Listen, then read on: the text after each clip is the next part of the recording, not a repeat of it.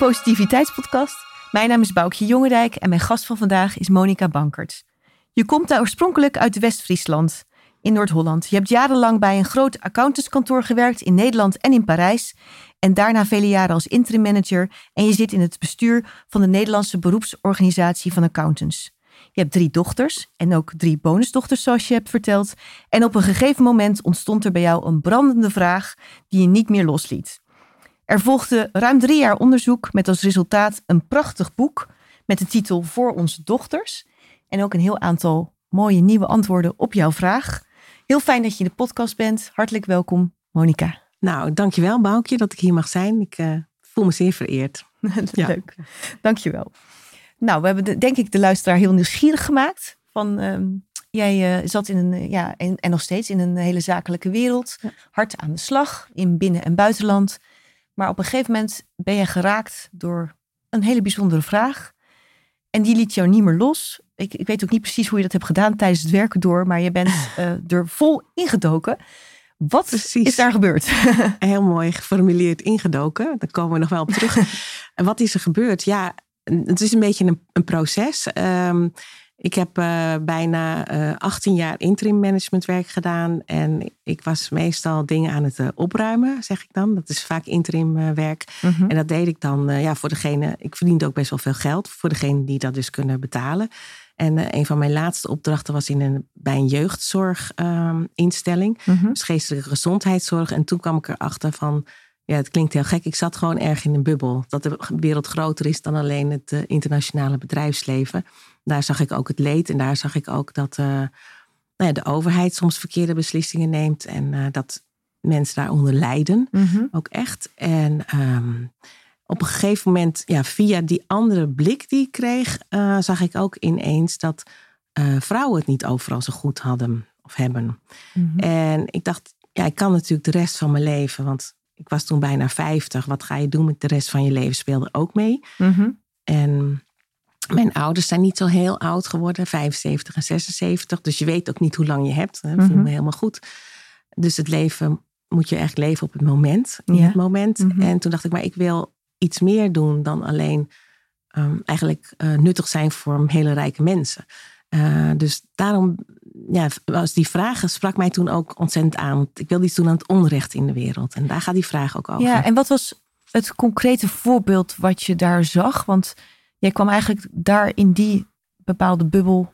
Uh, zag je dat vrouwen het niet overal helemaal tof hebben. Maar was daar een concreet ja. voorbeeld of een dame die jou raakte? Of een, of een... Ja, nou ja in, ja, in mijn bubbel was het gekke. Dan zag ik het niet zo. Okay. Hè? Want ik, ik kon gewoon ook als vrouw uh, mijn eigen conditie stellen en goed geld verdienen. Maar het was eigenlijk meer door ja, wat ik op straat zag. Maar ook uh, mm. ja, in, in, mijn boek was al een hele schokkende ervaring die ik meemaakte. En dat was dat ik in Dubai was en bij een zwembad. Dat was dus ook weer een soort, uh, ja, laat ik zo zeggen, um, mazzel dat ik daar weer was. En uh, mm-hmm. mijn, mijn, man ging ergens naar een congres en dan kon ik mee en dan bleef ik werken. En zo een beetje voelt je ontzettend geluksvogel. En dan zie je allemaal vrouwen daar bij het zwembad in Dubai die uh, niet mogen zwemmen, die helemaal, het was heel erg heet, dus 40 graden, die daar in zwarte doeken zitten op bedjes. Mm-hmm. En andere vrouwen die dan wel gaan zwemmen, maar dan helemaal bedekt moeten zijn. En toen dacht ik al van, oh wat lijkt me dit vervelend. Mm-hmm. Um, ik vond het ook zo'n groot verschil daar tussen mannen en vrouwen. Maar het is natuurlijk niet alleen daar. Maar dat was pas later. Eerst moest ik dat zo schokkend zien, voordat ik het me ook hier realiseerde. En, en toen dacht ik van, waarom komt dat? Waarom is dat zo? Wat hebben deze vrouwen verkeerd gedaan dat ze zo, uh, zich zo moeten gedragen eigenlijk? Ja, ja en dan vind, wat ik dan bijzonder vind, um, is, um, ik denk dat we allemaal wel eens bij zoiets stilstaan. Dat ja. we allemaal wel eens iets om ons heen zien, of het over dieren gaat, of over mannen of over vrouwen, of wat dan ook. Dat je denkt van, oeh, dat gaat niet helemaal zoals, ik, ja, zoals je ja. het fijn zou vinden, of dat het onrecht is, of leed, of wat dan ook. Maar jij bent in actie gekomen. Ja. En wat is er dan, kan jij voor jezelf her, hervinden waarom die, want dan voel je een zekere urgentie. Of er is iets ja. dat je, want je gaat niet zomaar. Uh... Nee, klopt. Dat is ook zo. En dus het speelde twee dingen. Dus enerzijds die vraag van, hey, ik wil wat meer betekenen dan, mm -hmm. wat meer doen dan alleen maar uh, veel geld verdienen. En, ja. en, en, en, maar ook, um, ja, ik had ook een, een soort, dat staat ook niet in het boek. maar een spirituele opdracht. Dus, en dan komt van heel diep van binnen. Dus, uh, waar dat voelde je? Of had je dat? dat tegen me gezegd. Oké. Ja. ja. En, en, en, dat, dat voelde ik ook op dat moment. Dus dat, op dat moment wist ik dat ik iets moest doen. Ja. En was, die, uh, was dat, ja, was dat een duidelijke opdracht? Of, of heb je die zelf zo op dat moment uh, nee, bij dat ik wist nog niet precies hoe die zou zijn. Maar het was weer van, um, ja, let op jouw mensen. En je kan ze ergens heen brengen. Heel vaag. Wel heel mooi. Ja, dus toen wist ik ook nog niet wat het was. Maar ik stond wel voor open van wanneer komt dan Mhm. de invulling daarvan. Dus dat heeft ook al een paar jaar geduurd. Maar toen wist ik het ook dat dat het was. Ja. En jouw uh, concrete, want je bent op een gegeven moment uh, dan concreet aan de gang gegaan met Ja. de specifieke vraag. Weet je? ja. Ik wil hem wel eh, hier vertellen, Ja? want daar gaat het natuurlijk Ja? over. De, vraag, de, de, de pure vraag is: ehm, waarom worden vrouwen onderdrukt? Op de titel van het boek eh, wordt hier nog iets anders eh, geformuleerd Mhm. als subtitel. Mhm. Eh, en die is misschien wat, eh, ja, wat schokkender of zo. Ja. Daar staat het waarom mannen vrouwen onderdrukken. Mhm. Dan is het niet zo dat iedere man dat doet. En het is ook een systeem natuurlijk. En misschien ligt het ook nog voor een stuk aan vrouwen, kan je ook nog zeggen. Maar de, de, ja, de onderzoeksvraag is waarom worden vrouwen onderdrukt? Ja. En eh, ja. En toen ben je aan de slag gegaan. ja, toen ben ik aan de slag gegaan. En eh, ik moest dus eerst, want ja, het is inderdaad moeilijk te combineren. Dus ik heb een sabbatical genomen. Oh. Ja, dus ik, heb, ehm, ik had ook best wel wat gespaard. Dus ik kon dat doen. En, eh, en toen ben ik gaan lezen. Ja, eerst, ik dacht eerst, ik doe het in een jaar. Mhm. Uh, ik ben ook zo'n interim manager. En dan, dan Dat denk je wel. van, Ja. van, Gaan we even doen. Ja. ja, we, we, ja, precies. Plannetje en eh huppakee. Ehm, maar het bleek dus wel wat meer te zijn dan dat uiteindelijk. Ja, ik, ik ben eerst heel veel gaan lezen natuurlijk. Want ik moest het antwoord zoeken. Ik ben gewoon begonnen bij eh, Simone de Beauvoir. Ja, dat Ja. is mooi. En, en, en je, moest, je moest het antwoord zoeken, maar je moest Ja. ook eh, de goede vragen stellen. Ja. Dat vind ik nog een hele mooie. Ehm, ik las dat je bij Michael Pilatschik bent geweest. Ja, ben ik klopt. zelf ook geweest. En wat ik bij hem ook altijd een hele mooie les vind van leer goede vragen stellen. Ja. Eh, hoe zie je dat? Gewoon in, in zijn algemeenheid. En niet alleen voor, voor het Mhm. onderzoek eh, hoe je die grote Ja. vraag opdeelt in, in kleinere vragen, maar gewoon in zijn algemeenheid. Ja, een goede vraag. Hè? Dat eh, gaat ook soms over gevoel. Mhm. Ehm, en met, met vragen zit ook een beetje mijn accountants Ja. achtergrond speelt mee. Omdat je daar ook gewend bent om iets te onderzoeken. Mhm. Dus dat, dat is wel een soort bril die ik meeneem. En ik ken ook ja, precies eh, wat jij zegt bij, eh, van Michael Pilatschik. Dat eh, steeds gaat het over die goede vraag. En, en, waar, en ook van waar zit dan jouw kracht en verhaal? Want het gaat niet om te, ja, te vragen waarom de ander iets fout doet of zo. Het gaat echt vanuit jezelf natuurlijk. Ja, en ook Ja. de goede vragen, dat vind ik ook altijd mooi, de goede vragen aan jezelf stellen. Ja. Ook als je Ja. zit te piekeren of Ja, eh, precies. van dat je ook. Precies, eh, ja, ja, ja. ja.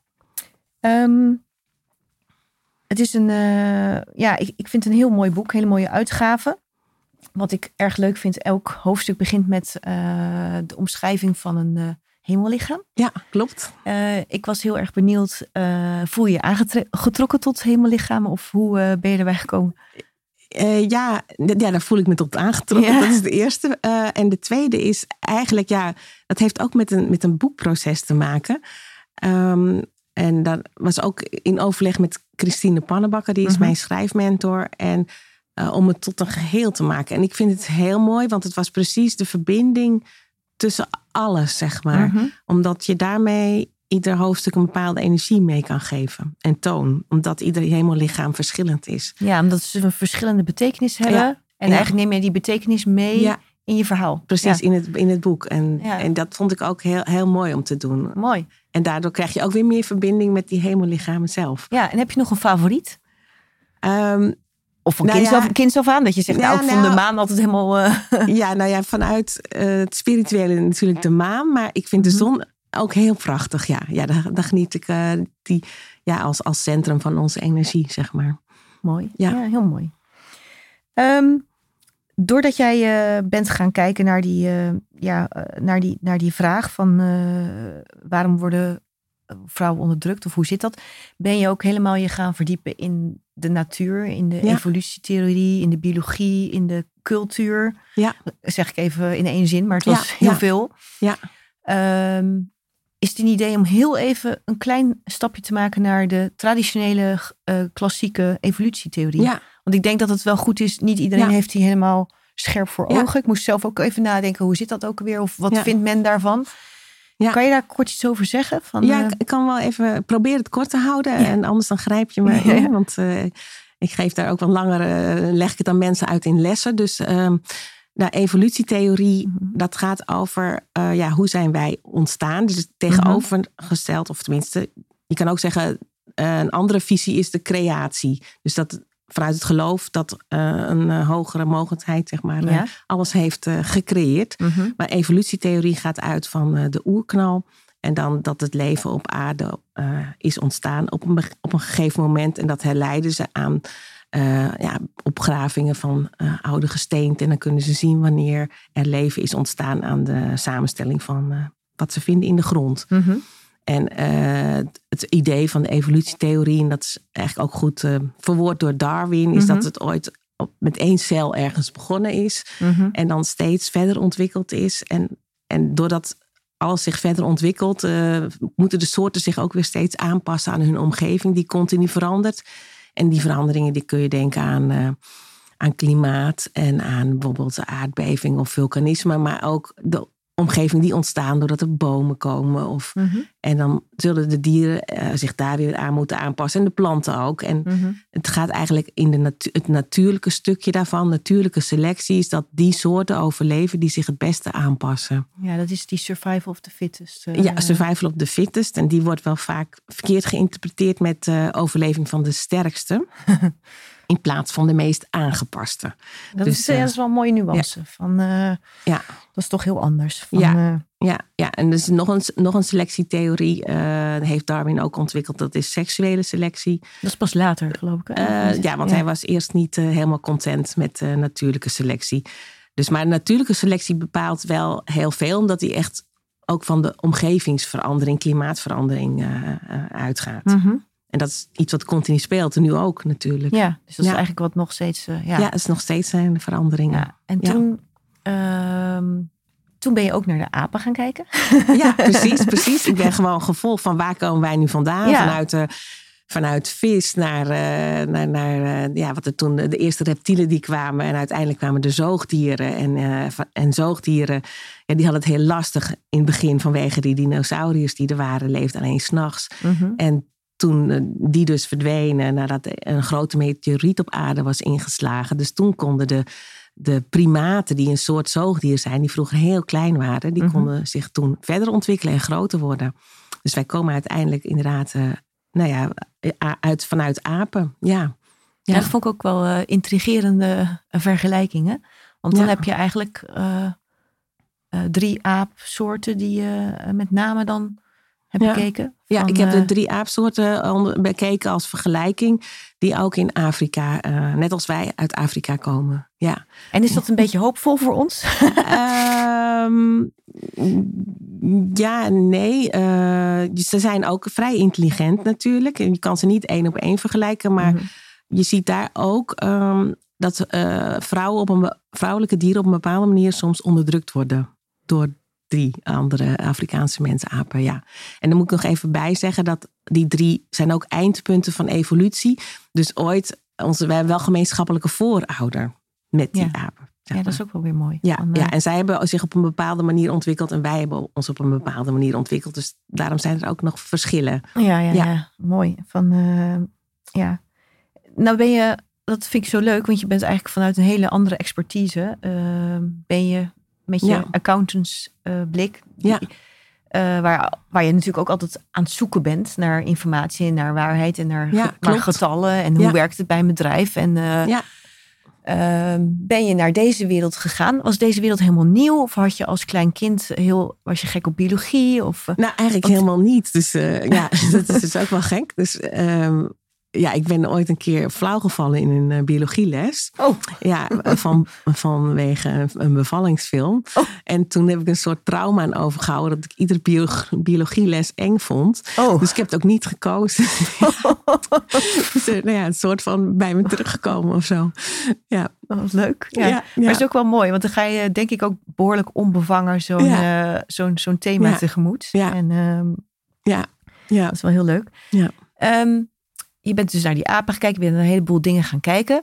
Ja. Eh, Ben je anders naar je, gewoon naar je gezin gaan kijken? Want ja, je bent, je bent Ik eigenlijk ben- naar de mensheid, naar het ontstaan van de mensheid gaan kijken. ja, ik ben heel anders naar de mens gaan kijken. Ja, en ook Ja. naar je eigen mensen om je heen, denk Ja, na- ja naar, naar, naar, naar wie wij zijn. En eh, ik, ik heb door het hele evolutieverhaal. ehm, ja, nog meer, ben ik nog meer liefde gaan voelen voor alles. Dus dat, dat was al een stukje ook in mijn spirituele ontwikkeling dat ik dat voelde. Mhm. Maar nu voel ik het echt, nou ja, doordat ik het helemaal zo heb onderzocht, voel ik het echt zo van, ja, wij zijn gewoon, dan voel je van wij zijn één met alles. En Met alle natuur. met, met alle natuur. Met, met, wij komen uit die oerknal, dus met het universum. Dus we zijn allemaal stukjes van hetzelfde. En dat, ja, dat is zeg maar nog wat, wat ik nog meer ben gaan voelen. En ook kreeg ik nog meer compassie met ons door de weg die de evolutie van onze soort, dan, eh, nou ja, iedere soort is natuurlijk bijzonder, maar heeft afgelegd. En Ja, dus ook je voorouders en, en wat er allemaal... ja, wat er gespeeld heeft en wa- wat het bijzondere is van ons mens zijn. En dat waarom mensen ook zo op het eerste gezicht meer lijden dan andere diersoorten. En waar komt dat door? Nou, dat komt door onze hersenen. En eh, wij zijn ons zeg maar eh, heel erg bewust van alles. En wij kunnen ook heel veel denken, waardoor we niet meer in het heden zijn, maar juist in het verleden of in de toekomst. En eh, we hebben ook veel oordelen. Ik weet niet of andere dieren oordelen hebben, maar dat Mhm. soort dingen. Het, het komt eh, eigenlijk kort gezegd erop neer dat wij zo bewust zijn van onszelf, omdat wij met heel weinig eh, hersenverbindingen worden geboren. Relatief het minste van, eh, van, eh, van de grotere zoogdieren. Dus wij hebben bij onze geboorte wel alle hersencellen, maar nog niet alle verbindingen. Dus we hebben ongeveer 25% van onze verbindingen. En de rest die komt later. En dat betekent dat wij heel erg beïnvloed worden dus door wat daarna komt. Dus we zijn heel erg kneedbaar qua Mhm. hoe wij functioneren in ons brein. Plus dat wij heel erg bewust zijn van wie wij zelf zijn en alles wat daarbij komt. En eh, wij spiegelen en reflecteren steeds om ja, eigenlijk misschien het, stukje, ik zeg al, ik noem het eh, ook dat we misschien daardoor het minste instinct hebben. Dus het minst natuurlijke rust om op terug te vallen en gedrag. Dus daar waar het onze kracht is, door Is onze bijvoorbeeld industrialisatie en alles wat we uitdenken en computers Ja. en eh, nou ja, ik, eh, Ja, al de intellectuele en, dingen. en dat is eigenlijk ook wel weer grappig, want als je dan nu naar de podcast ook kijkt of naar boeken, dan zie je dat mensen zoveel aan hun brein hebben dat het Ja. ook weer eh, dat ze op zoek zijn naar hoe hervind ik de rust, terwijl het in feite erin zit. Ja. En je zegt eigenlijk van daar hebben we dus ook last van. En als Ja, je dus, dus kijkt naar op, op met deze bril vanuit de natuur en vanuit dat is het. ehm, ja, dus dat, dat, dat, dat hebben we daar is dus ook zo. echt veel last van. We hebben er echt veel last van. Ja, dus wij mogen daar ook zeg maar compassie met onszelf hebben. Ik noem het ook onze hersenhandicap. Want het is natuurlijk heel mooi en prachtig wat we allemaal kunnen. Maar aan de andere kant ehm, is het ook lastig om mee te leven. Zeg maar. Ja. Ja, ja, ja. ja. ja. En, en als we ons dat bewust zijn, dan kunnen we nog liever zijn voor onszelf. En onszelf ook met andere ogen bekijken. Mhm. Ja. Ja en dat is natuurlijk wel iets wat. ehm, ja.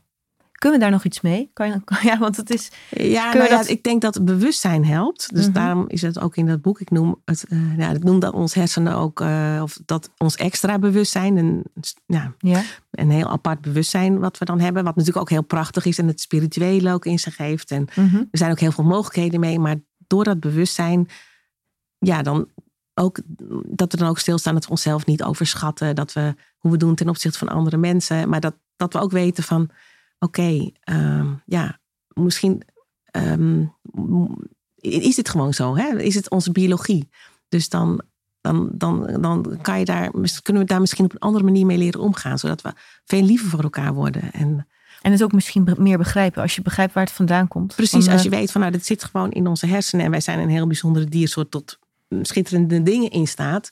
ook heel erge dingen, onderdrukkende dingen. Mhm. Dat is natuurlijk ook het, het andere deel van dat verhaal van die hersenen. Ehm, maar er zit ook een andere kant aan. En, en daar, ja, nu, nu juist in deze tijd is, is dat eh, nog, nog, nog erger geworden. Omdat we, ik zeg altijd maar, een hulpbrein erbij hebben gekregen. eh, dat de hele dag aanstaat. Je telefoon Met de telefoon, computer. et en, cetera. Dus dan kan je ook nog minder rust hebben. Je kan ook eigenlijk wel zeggen van nou, ik gebruik het alleen zodat ik wel meer rust krijg. Het is gewoon lekker mijn opslag en, enzovoort. Maar in de praktijk zien we dat eh, we daar nog niet goed mee kunnen omgaan. En, Nee, ik vond het ook Ja. wel heel leuk dat je... Mooi dat je schreef extra brein. Want ehm, mensen voelen zich ook niet meer fijn als ze het thuis hebben laten liggen, Ja. de telefoon. En ze zitten in de bus en ze gaan de hele dag weg. En eh, dan Dus voelt het dus als een stukje van jezelf Precies. wat thuis ligt. ja, klopt. Terwijl we een paar jaar geleden hadden we dat helemaal niet. Nee. Maar Ja. het heeft best wel heel veel impact. En dat is Ja. wel op een andere manier eh, naar die telefoon Ja. kijkend. Maar ik vond het wel, ja. Vond het wel typisch van als je er zo naar kijkt. is ook wel, eh, wel zonde ook. Ja. Even terug naar jouw hoofdvraag van ehm, ehm, onderdrukking. Ja. Ehm, want wat heb je daar ontdekt? Eh, ja, wat ik daar heb ontdekt, is dat eigenlijk, hoe zit dat met mannen en vrouwen dan? Mhm. Want daar zit het natuurlijk ergens eh, het, het probleem. En ehm, ik kwam erachter van dat het vrouwelijke heel belangrijk is in de natuur. En dat het vrouwen ook een bepaalde macht hebben. Mhm, En dat is dus die seksuele selectie. mhm, Maar ook in het hele voortplantingsproces hebben zij een iets grotere rol. Omdat ze het kind dragen, omdat ze borstvoeding geven, et cetera, et cetera. En het, het is eigenlijk van hoe verhoudt de man zich dan tot de vrouw als weet je dat de vrouw in dat voortplantingsproces eigenlijk, nou ja, misschien wel de machtigste rol heeft. mhm. Dus de seksuele macht heeft. En ja, het, het mannelijke zit in competitie en moet zich een soort van verkopen. En dat is niet eens, eh, nou ja, voor vrouwen is het dan ook nog makkelijk om dat te verkrijgen, laat ik het zo zeggen. Dus ehm, ik, ik denk eigenlijk dat het vroeger zo was, ehm, dat het, het, het, nou, de mensheid samen in groepen leefde. En het mannelijke ook een steeds grotere rol heeft gekregen. Want als je eens kijkt eh, met andere diersoorten, heeft het de man, bij de man, in, bij de mensheid, heeft nou veruit de grootste rol Mhm. vergeleken met andere mannelijke dieren. En daar hebben we ook als vrouwen onze mannen op uitgekozen als selectie. Mhm. En eh, dus ja, daarom noem ik ze ook helpende helden. Het Mhm. klinkt misschien wel denigrerend naar mannen toe, maar zo bedoel ik het niet. Mhm. Het is eigenlijk heel liefdevol bedoeld. Samen is het gelukt om op het, op het land, daar komen we misschien nog op terug, maar Mhm. ehm, onszelf te, over, of te laten overleven met kinderen die super hulpeloos zijn. Mhm. En, eh, en ja, dat, dat, dat gaat goed. Maar de man heeft net zoals de vrouw ook dat bewustzijnsbesef en ook het ego-besef. En dat ging ook gewoon goed als mannen, zeg maar, ehm, ook zelfwaardering konden krijgen en daar ook hun rol in hadden. En dus een held konden zijn Mhm. met eh, jagen of Mhm. nou ja, allerlei dingen doen, waardoor zij ook weer interessant waren. Eh, Dat zie je ook bij natuurvolken, dat die vrouwen kiezen dan de man met de grootste, die de grootste vis heeft gevangen. Bijvoorbeeld. ja, het klinkt heel gek, maar we moeten op een bepaalde manier profileren. Of, Mhm. en dat kon. En ehm, toen we ja, min, meer op één plek zijn gaan leven, was die mogelijkheid er eh, minder. Want toen werd het landbouw. En eh, ja, dat deden vrouwen ook nog. Op een gegeven moment met het jagen eh, was het een beetje op. Mhm. En toen de man zich met landbouw ging bemoeien, werd dat anders. Want dan ging het meer over het, het land en over het bewaken van je stukje land. En zo, ik noem eigenlijk, ja, bij zoogdieren zijn mannen per uitstek beschermers. Mhm. Beschermers. eh, en daar hebben ze ook meer spierkracht. En toen gingen zij dus, werden de beschermers werden op een gegeven moment de baas. In plaats van eh, een soort gezamenlijk de baas, waarbij ik denk dat het vrouwelijke het beslissende woord had. Mhm. Dat, dat is, heeft ook weer een biologische oorzaak trouwens. Mhm. Dus zo is het een beetje veranderd. En, en, en om, misschien om de beschermde rol goed te kunnen doen, moesten misschien vrouwen wel onderdrukt worden. Dat kan je dus een vraag bij stellen. Ja. Maar eh, in ieder geval, ja, zie je, daar eh, is volgens mij de verandering ontstaan. Ja. Oké. Ja. En eh, ja, hoe, hoe, ehm, kunnen we daar, ja, kunnen we daar nog een, een, een positieve boodschap uit herleiden? Want ik proef er ook Ja. een beetje in van, ehm, ja, eigenlijk in feite is er gelijkheid. Als, het, als alles in balans, als je Ja. alles in balans kan brengen. Ja, als, als iedereen gewoon in zijn eigen waarde en ook dan kan doen wat hij wil doen. En dat mannen ook helpende helden mogen en kunnen zijn. Want je ziet ook in heel veel landen waar ze dat niet kunnen zijn. Dus als er zeg maar ook heel veel eh, landen met veel onderdrukking zijn grote groepen mannen die echt geen nuttige functie kunnen vervullen.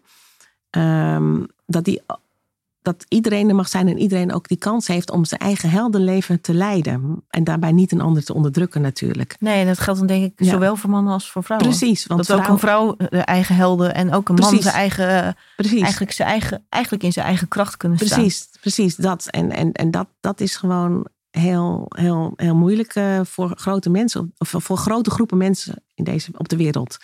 Dus dat is een beetje, zeg maar, eh, als we een positiviteit kasten. het, is, het is een beetje het verdrietige verhaal. Maar aan de andere kant hoop ik dat we met dat bewustzijn, dat het, dat het beter kan gaan. Ja. Dus het bewustzijn van onze eigen biologie. En dat we er allemaal mogen zijn. Maar ook dat we vrouwen weer in de kracht zetten. En eh, daarom ben ik ook voor eh, vrouwelijk leiderschap. Want dat is eigenlijk bij alle zoogdieren zo. Mhm. En dat is niet leiderschap voor het ego, maar het is voor de groep. En om het, om het groep goed te laten functioneren. Mhm. En dat is natuurlijk samen met mannen. Maar ehm, ja, de vrouw is biologisch net even nou ja, anders. Waardoor, ja, is mijn mening, Ja, ja. meer geschikt is voor leiderschap van groepen. Dus ja, Mooi. En dan kan je hem ook weer toepassen in de nou ja, zakelijke wereld. Kan je ook met een biologisch verhaal Ja. naar kijken. Dat ja, ik wel, ja eh, nee, dus eigenlijk teams is altijd goed. Want eh een vrouw en man hebben allebei hun kracht. Maar eh, ja, het is belangrijk dat, eh, dat toch de vrouwelijke stem uiteindelijk de doorslag geeft. Ja, en wat ik ook sowieso, eh, kijk, want iedereen mag daar uiteraard van vinden wat hij Ja. wil. Maar wat ik mooi vind, is eigenlijk doordat jij terug bent gegaan naar de roots, heel erg veel hebt onderzocht over dieren en over mensen, kom je er eigenlijk achter van als je dat gaat onderzoeken, dat je ook begrip krijgt voor, nou ja, heel lang geleden, hè, Ja. miljarden jaren geleden, dat je dat gaat begrijpen, maar dat je ook begrijpt waarom twee generaties voor ons het zo ging. En dat met dat begrip inderdaad ook iets van een, eh, een zekere zachtheid naar de situatie waarin we nu in precies. 2023 leven. Naar iedere mens toe. Hè? Ja. ja, ja, dat vind ik wel ja. heel mooi eraan. Ja. En dan ben ik nog even heel erg benieuwd. Je zei het net eh, ergens tussen de regels door. Je zegt het werd anders toen we van het land naar. Nee, toen we naar het land kwamen. Ja, of, ja, nou ja, toen ja. Dus ehm, ja, ik denk dat daar hebben we het nog niet over gehad. Maar Nee, dat een ben- eh, belangrijk deel van, ja, van ons mens zijn Mhm. is eh, gekomen door het leven aan de waterkant. Waarbij we ook eh, doken, zeg maar, zwemmen en doken. Nu kunnen alle mensapen zwemmen. Kan je ons zeggen eh, ja, hoe lang geleden we ongeveer Eh, ja, dat is een goede. Iets van drie, vier miljoen jaar geleden begon dat. Mhm. En dat echt, echt, zeg maar, ik noem het de watermens. Dat is zo Mhm. vanaf 2 miljoen tot 1 miljoen jaar. Nou, tot, nou, eigenlijk tot vrij recent. Tot een paar honderdduizend jaar geleden. Eigenlijk kunnen we ook wel zeggen dat de Neandertaler ook heel erg eh, bij de waterkant leefde. En ook nog de bouw had van de watermens. Die is iets grover gebouwd, zeg maar. En de watermens, dan bedoel je echt de mens in het water. Ja, die aan de waterkant en in het water. Ja, we zijn niet een soort die net als een vis, eh, Nee? maar wel aan de waterkant. En eh, we hebben ook liepen we op de, op, aan de kant, maar Mhm. ook wel heel veel in het water. En bijvoorbeeld, een voorbeeld kan ik zeggen over het duiken. Mhm.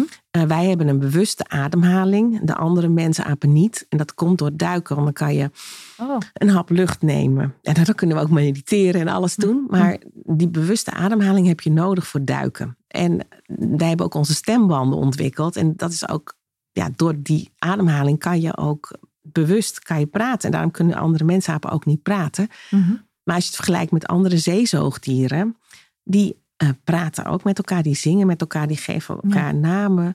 eh, hebben zelfs dialecten. Dus als we dan Mhm. over de hoogintelligente zeezoogdieren hebben, zoals walvissen en orka's. Mhm. En dat komt allemaal door de, eigenlijk ook de speciale. En die ademhaling en de speciale hersenen die je krijgt met heel veel eh, zeevoedsel. Mhm. En dat wijst ook allemaal op die evolutie aan de waterkant. Ook ons aerodynamische lichaam. We hebben iets andere nieren die beter tegen zout kunnen, bijvoorbeeld. Nou, van alles, zeg Ja, maar. Ons ja. vorm van ons gezicht. We zijn wel een beetje zo'n We hebben een soort uh, hebben zo aerodynamisch, uh, ja, dus uh, vorm van het gebit, dat dat ook uh, zo rond is en niet vierkant zoals de chimpansee. Dus eigenlijk kan je alle stukjes bij ons, vanuit ons lichaam hebben een bepaalde functie in het water. Ja. Dat heb je ontdekt, hè? Ja. Wat, wat deed dat met je? Want dat is een ander verhaal dan de savanne mens. Waar, ja, klopt, klopt. Ja, wat moet... toch een, een, een ja. theorie is die... ja, nou ja, Die, is, die is zeg maar overheersend. En uh, de moderne evolutietheorie, de wetenschappers die zeggen wel van nou, er moet iets met water tussen hebben gezeten, maar die zijn niet volmondig dat ze het nu erkennen. Maar de savanne-theorie was ongeveer tot het jaar 2000 de leidende theorie en nog steeds denkt bijna iedereen dat Mhm. mm -hmm. we zo hebben geleefd. Dus uh, het is nog steeds een beetje een uh, underground theorie die uh, door sommige mensen die het helemaal niet zien zitten ook eh, wordt, belachelijk wordt gemaakt. Dat is Mhm. best wel ernstig, want er zijn ook echt wetenschappers wel mee bezig. Dus ik ben ik, ik heb het zo opgeschreven en kwam, ja, en, en heel veel dingen heb ik niet zelf bedacht, zeg maar, want dat Nee. bestaat al. Maar, Maar, vond je het spannend? Want Ik je vond het wist wel natuurlijk wel dat je tegen, een beetje tegen de stroom Ja. in, eh, letterlijk en ja, nee, dat, dat wist ik ook. En, en, en, en, en het bijzondere is, dat durf ik ook. Ja, Eh, want het is soms zo dat bepaalde wetenschappers, ehm, die dat ook zo denken, diep van binnen, die durven het niet omdat dan, dat ze dan bang zijn voor hun carrière. Dus zo, zo underground is het nog wel. Maar bijvoorbeeld eh, Sir David Attenborough, Mhm. die is er ook van, zeg maar. Die is ook van de watermens. Ja, hij noemt het niet zo watermens, maar en jij hij- vond het ook wel dusdanig belangrijk, ook voor eh, de, de, de, de, nou ja, de Ja. hoofdvraag die je had, Ja, dat, het een, eh, dat dat is ook graag aan het papier wilde Ja, toevertrouwen. omdat het zo weergeeft wie wij zijn. En de- ook onze enorme gevoeligheid, hè, onze creativiteit, eh, het spreken. Mhm. eh, nou, ook onze liefde voor water en hoe Mhm. belangrijk dat is voor ons. Eh, ja, da- daarom vond het gewoon een onderdeel om die vraag goed te kunnen beantwoorden. ook over het onderdrukken. Want dat heeft ook te maken met op het land leven. Ja, ik vond het ook Nee. heel mooi. Je schrijft ergens van, ehm, doordat je dus zag dat die watermens, dat we daar vandaan komen, daaruit blijkt dat we een vreedzame kern hebben. Ja, En dat geeft dus eigenlijk ook, ehm, hoe zeg je dat? Hoop. ehm, nou ja op, Ja. op vreedzaamheid met elkaar. En ook een, ik vind het ook wel een ho- hoopvolle boodschap voor, Ja. voor, Ja. voor de toekomst. Ja, ja, want in de kern, kijk, dan kunnen natuurlijk dingen misgaan in de jeugd en eh, soms ook genetisch, maar in de kern zijn wij ook gewoon, ja, dat li- liefde, net zoals de rest van de natuur. Dat, eigenlijk noem ik dat liefde, ehm, dat is de energie, de positieve energie, dat, dat zit eh, ja, gewoon in, in, in alles. Dat is Mhm. de energie die wij voelen, die in ons hart en over, overal zit. Dus die kern, die is daar. En wij zijn ook nog eens super gevoelig. En net zoals de, de andere zeezoogdieren, waarbij we ook wel zien hoe dat soms gaat. Hè? Met eh walvissen of orka's die vissers bedanken. En Wauw. ja, dat Is dat zo? Ja, Ja, ja, ja, ja, ja, als ze gered worden. Dus als zij met, in verstrikt zijn in netten, Mhm. dan zoeken ze mensen op, want ze weten dat ze het niet zelf kunnen. Dus die kunnen heel goed denken. Hè? Die weten, ik moet naar Mhm. mensen toe, want anders Mhm. gaan ze er niet heen om mij te bevrijden uit dat net. En als ze dan bevrijd zijn uit zo'n net, dan gaan ze soms, eh net zijn ook gefilmd, dan gaan ze een uur lang allemaal rondjes springen om die Oh, boten. En er was er ook eentje en die heeft, eh, was met duikers, die gingen iedere duiker een kusje geven. Ah. Dus, dus, eh, maar dat zit. Eigenlijk zijn die nog gevoeliger. Die hebben nog meer van die speciale verbindingen in de hersenen. Er zijn ook namen voor, maar dan wij. Ja, en je zei Ja. net ook wel mooi, die hebben nog dieper dat instinct. Daar waar wij Ja, meer ook- met die hersenen zitten. Ook, ook, ja, omdat zij dus nog langer, zij dragen heel lang. En dus bij hen is het iets van, nou uit mijn hoofd, 40, iets meer dan 40 procent bij geboorte. Dus eh, zij hebben iets meer aangeboren eh en hersenverbindingen. is- als ik het en dat is omdat de zwangerschap langer duurt? Of, eh, Ja, zij zijn groter en zij, hun zwangerschap duurt wel bijna twee jaar. Oké. Dus Oh, ja, ja. Toen je dat ook ontdekte, ben ik heel benieuwd van, kijk, we drinken water, we zitten in bad, we gaan Ja. onder de douche. Ja. Ben je anders met water omgegaan? ja echt dat- heel anders. Dus ik, ik voelde het altijd al verfrissend. Maar nu is het nog magischer om, om, om heel bewust om te gaan met water en Ja. met zwemmen. En Dat had en ik ook toen ik het weten hoe las. je Toen het dacht ik, wauw. Van, eh, dat geeft ook wel weer... ja, Ja, je schrijft ook mooi van, ik gun het elke vrouw om naakt in de zee Ja, te zwemmen. dat is ook, is ook fantastisch. Ja, Ja, Ja. Dat, dat is voor, voor elk mens, voor mannen en voor vrouwen. Maar ja. als je dan ook nog deze gedachte erbij houdt, ja, is het best wel Ja. mooi. Van, Ja, eh, of gewoon dat dat ja. kan. Hè? Dus gewoon al even wat water op je gezicht. Of dat je even denkt van, oh, ik heb heel erg dorst. En dan dat water drinken. En ja, nou ja het is zo, die verbinding met water die we hebben, die eh, is zo mooi. Ja, Mooi. is ook heel, eh, ja. Ehm, ik was even benieuwd van. ehm, ehm, het, het boek heet heel mooi Voor onze dochters. Hè? Ja. Eh, Wat is je missie met je verhaal? Want het, je, Ja. het is ontstaan vanuit een prangende vraag Ja. die jou raakte. Ja. En waarom vond je het zo belangrijk? om- Ja, mijn missie is, is gewoon een betere wereld. Voor iedereen. Eh, maar omdat mijn vraag gaat over de vrouwenonderdrukking. Dat is toch ook voor vrouwen en meisjes. Ja. Dat, en ik denk, als we een betere wereld hebben voor vrouwen en meisjes, dat het ook voor alle mannen beter is. En, en dan zou je denken van ja, die paar dictators dan. Nou, misschien is het voor hen ook wel beter. Want dan kunnen ze, hebben ze eindelijk rust. Maar dat is een beetje in de gedachte, als de, de, de vrouwen het naar hun zin hebben, dan gaat het met de mannen ook beter. Ja, precies. Nou ja, een Dan, eh, voorbeeld is bijvoorbeeld de bonobo's. Die hebben dan, daar zijn eh, vrouwen in charge. Nou, die mannen die hebben volgens mij eh, ja, de tijd van hun leven altijd. Dus, ja. Dus, Mooi. Ja. En Monika, ehm, eh, ik denk dat jouw boek voor, voor zowel mannen en vrouwen, Ja. eh, doordat jij jouw vraag gefocust is op de vrouw, zou jij nog kunnen ehm, aangeven waarom het juist ook voor mannen heel mooi Ja. en, en boeiend is om dit verhaal eh, tot zich te nemen? Ja, ja, ik denk dat het interessant ook voor mannen is om het perspectief vanuit een vrouw te lezen Mhm. over de, de geschiedenis van de mensheid. Mhm. En je leert vrouwen ook beter kennen op deze manier. En de meeste mannen zijn ook heel erg geschied, eh, geïnteresseerd in geschiedenis. Mhm. Dus uh, in wetenschap. En dat, dat zit, zit ook in dit boek. En het is gewoon ontzettend leerzaam om ook meer over jezelf te weten en over onze geschiedenis. En het geeft ook uh, ja, heel veel rust. Dat is wat ik, wat ik merk voor mezelf. Maar ook wat bijvoorbeeld, uh, ja, mijn man heeft het natuurlijk ook gelezen. En Mhm. ik heb ook best wel een aantal mannen die het hebben gelezen. Ja, die zijn er ook enthousiast daarover. Ja, leuk. En ook mijn man zegt, ja, ik begrijp vrouwen nu veel beter. En dat is ook in zijn werk weer, weer handiger. Dus dan kan je ook beter de kracht van vrouwen benutten. En ook ze soms helpen als je ziet van, nou ja, hier hebben ze misschien wat moeite mee. Mhm. Ja. Dat is heel mooi. Van, ehm, nou, ehm, ben je met een, uh, een volgend boek bezig? En, en, en als ik het goed uh, begrijp, gaat het ook over. Want je hebt nu de menselijkheid bestudeerd. Hè, Ja. Van waar komen we als mensen vandaan? Maar eigenlijk zeg je ook van. Mijn missie is ook wel dat we een, een gelukkiger, menselijker wereld. Ja, klopt. Uh, ben jij nu aan het onderzoeken hoe je dit kan ja. vormgeven? Ja, ja, ja, dus eigenlijk. Wil je daar iets over vertellen? Ja, of zeg je van, uh, een grote verrassing? Nee hoor, nee, nee, ja. want het waren eigenlijk... Ik ben er wel heel benieuwd naar namelijk. Ja, waren bijlagen in mijn boek. Maar ik heb ze geschrapt, want het boek is al heel dik. Oh, ja? ja en anders werd het te dik en te veel. Mhm. Mm -hmm. Want dat was gewoon weer een andere vraag. En hoe wordt die wereld dan menselijker? Ik heb wel een paar oplossingsrichtingen in het eind van het boek geschreven. Maar Mhm. mm -hmm. ik heb uh, de menselijkheidsindex ontwikkeld. Dat zijn de tien voorwaarden voor menselijk welzijn. En ook hoe we daarmee om kunnen gaan. En oh, ja, leuk. dat is nu mijn, is mijn volgende project. Oh, wat leuk. En wat is het belangrijkste voor die menselijkheid? Als je één, uh, want je zegt ik heb er tien. Ja, ik heb er tien. Maar, maar is er eentje... uh, misschien, ja, er zijn natuurlijk heel veel voor de hand liggende. Een, een, een bijzondere vind ik dat we veel meer aandacht hebben voor kinderen. Uh, en de gezondheid van kinderen en hoe zij naar volwassenheid gaan en de omgeving die we voor hen creëren. En de andere is gewoon. En is dat, mag ik daar ja? vragen van, is dat dan omdat ze dan, als je daar veel aandacht aan geeft, dat ze ook in hun uh, groei naar volwassen ja. mens, uh, menselijk, ja, hoe zeg je dat? Ja, precies, uh, menselijk kunnen zijn en zij ja. zijn ook de toekomst. Ja. Maar misschien om aan te haken naar jou, uh, naar het thema. Mm -hmm. Uh, de tiende, en eigenlijk de belangrijkste, het gaat, het gaat ook over de, de, de ja, informatieuitwisseling en de energie. En, en nummer tien is gewoon dat we liefdevol met elkaar omgaan. En liefdevol in de energie zitten. En natuurlijk zijn, heb je altijd, kan je pijn hebben en zo, maar liefdevol naar elkaar. Dus bijvoorbeeld haters, dat is natuurlijk, dat werkt niet. Dat is dan Mhm. mm -hmm. bijvoorbeeld, maar dat is gewoon een voorwaarde voor menselijk welzijn, dat we liefdevol met elkaar omgaan.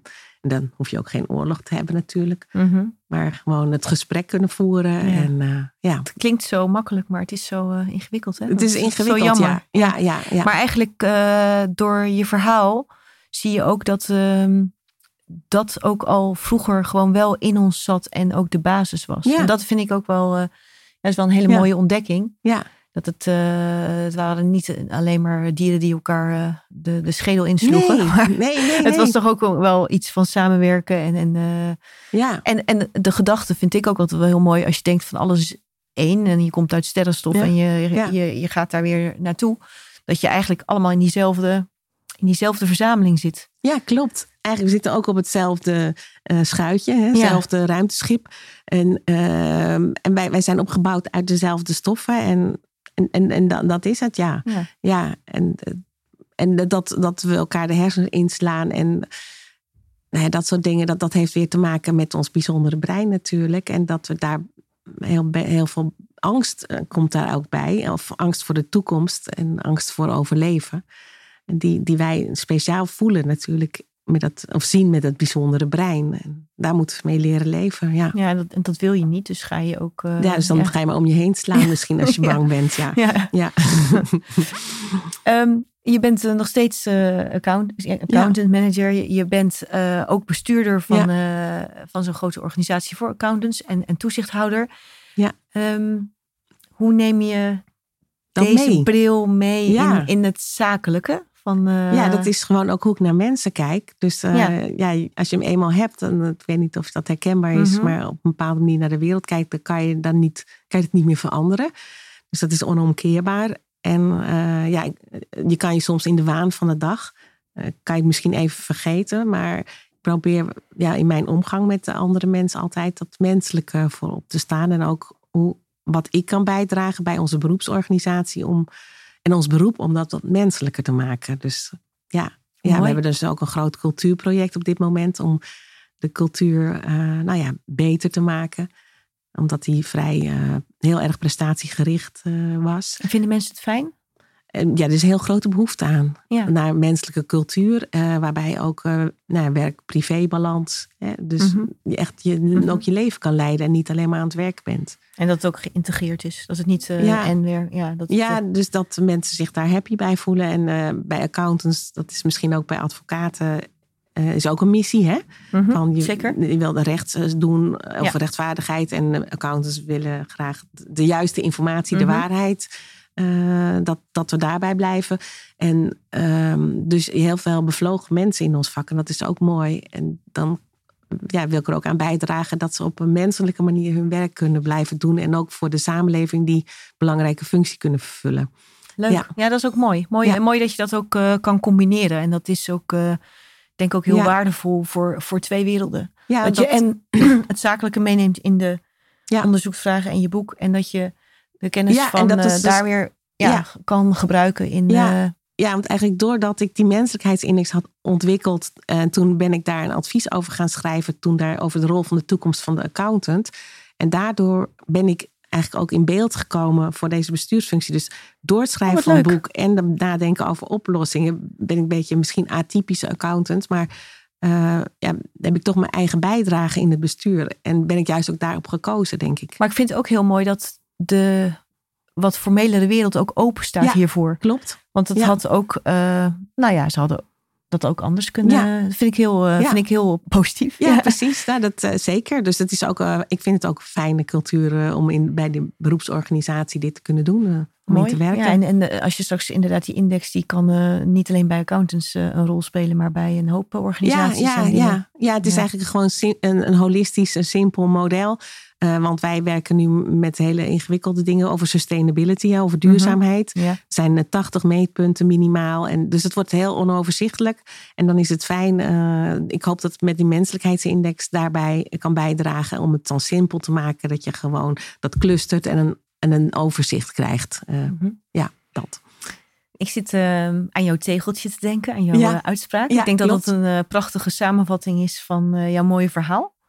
Nou, Wil je die ja. aan ons... Ja, ja, mijn, eh, ja, de quote ook in het begin van het boek, en dat is eh, eigenlijk ook mijn levensmotto, is: Het leven is liefde. En dat gaat dus uit van eh, nou ja, de positieve eh, ja, energie van waaruit wij zijn, allemaal zijn opgebouwd. En dat dat altijd bij ons is en in ons is. En soms kan er tegenslag zijn. Hè, dan, dat komt dan door even de angst voor het verlies van liefde. En, en dat heeft ook met pijn te maken. En we hebben emoties en die moeten we voelen. mhm. Maar diep van binnen is het goed om te realiseren dat wij opgebouwd zijn naar het liefde. En het leven is liefde. Ja. Mooi. Dankjewel. Alsjeblieft. Monika, als mensen met jou contact willen eh, zoeken, of je boek Ja. willen bestellen, of andere dingen die jij doet, je geeft nog cursussen voor eh, vrouwelijk leiderschap. Ja, ik geef cursus natuurlijk vrouwelijk leiderschap. Ja, Ja. ja. En ik heb nog toevallig nog één plekje voor deze cursus in mei en juni. Maar als meer mensen geïnteresseerd zijn, ze kunnen me ook mailen. Ik heb een website, eh monicabankert.com. En eh, nou, daar, daar zit dus mijn e-mailadres op. Daar kun je ook mijn boek vinden. En ook, het is ook een e-book en eh, nieuwsbrief. Dus als ik weer wat nieuws heb, dan breng ik iedereen op de hoogte. En natuurlijk ook voor mijn cursus. Ja, prachtig Ja. boek. En ik vind het ook mooi, je schrijft ook nog bij de ondertitel van ontdek het geheime evolutieverhaal en hoe het toch nog goed kan komen. Ja, Dus precies. het is ook een mooi eh, hoopvol Het is verhaal. ook hoopvol, ja. ja, ja dus het kwam vanuit een soort vraag van pijn en ellende. Maar dan uiteindelijk kom je tot een heel eh, hoopvol verhaal. ja. Mooi. Hartelijk bedankt voor jouw verhaal vandaag. Ja, Fijn dat je in de podcast bent geweest. En eh, graag. heel veel succes ook met, eh, met de andere dingen waar je mee bezig bent. En eh, erg leuk je ontmoet te hebben. Dankjewel. Ja. Nou, dankjewel Boukje. Ik vond, eh, vind nogmaals vond het een enorme eer en een eh, heel fijn gesprek met jou. Dankjewel. Dankjewel.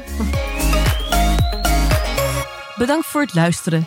Wil je meer inspiratie en een vleugje positiviteit van de mooie gasten die ik interview? Abonneer je dan op het kanaal waar jij het liefste luistert op de Positiviteitspodcast. Ook op mijn website boukjejongerijk.nl kun je alle afleveringen terugvinden. Fijne dag en tot over twee weken.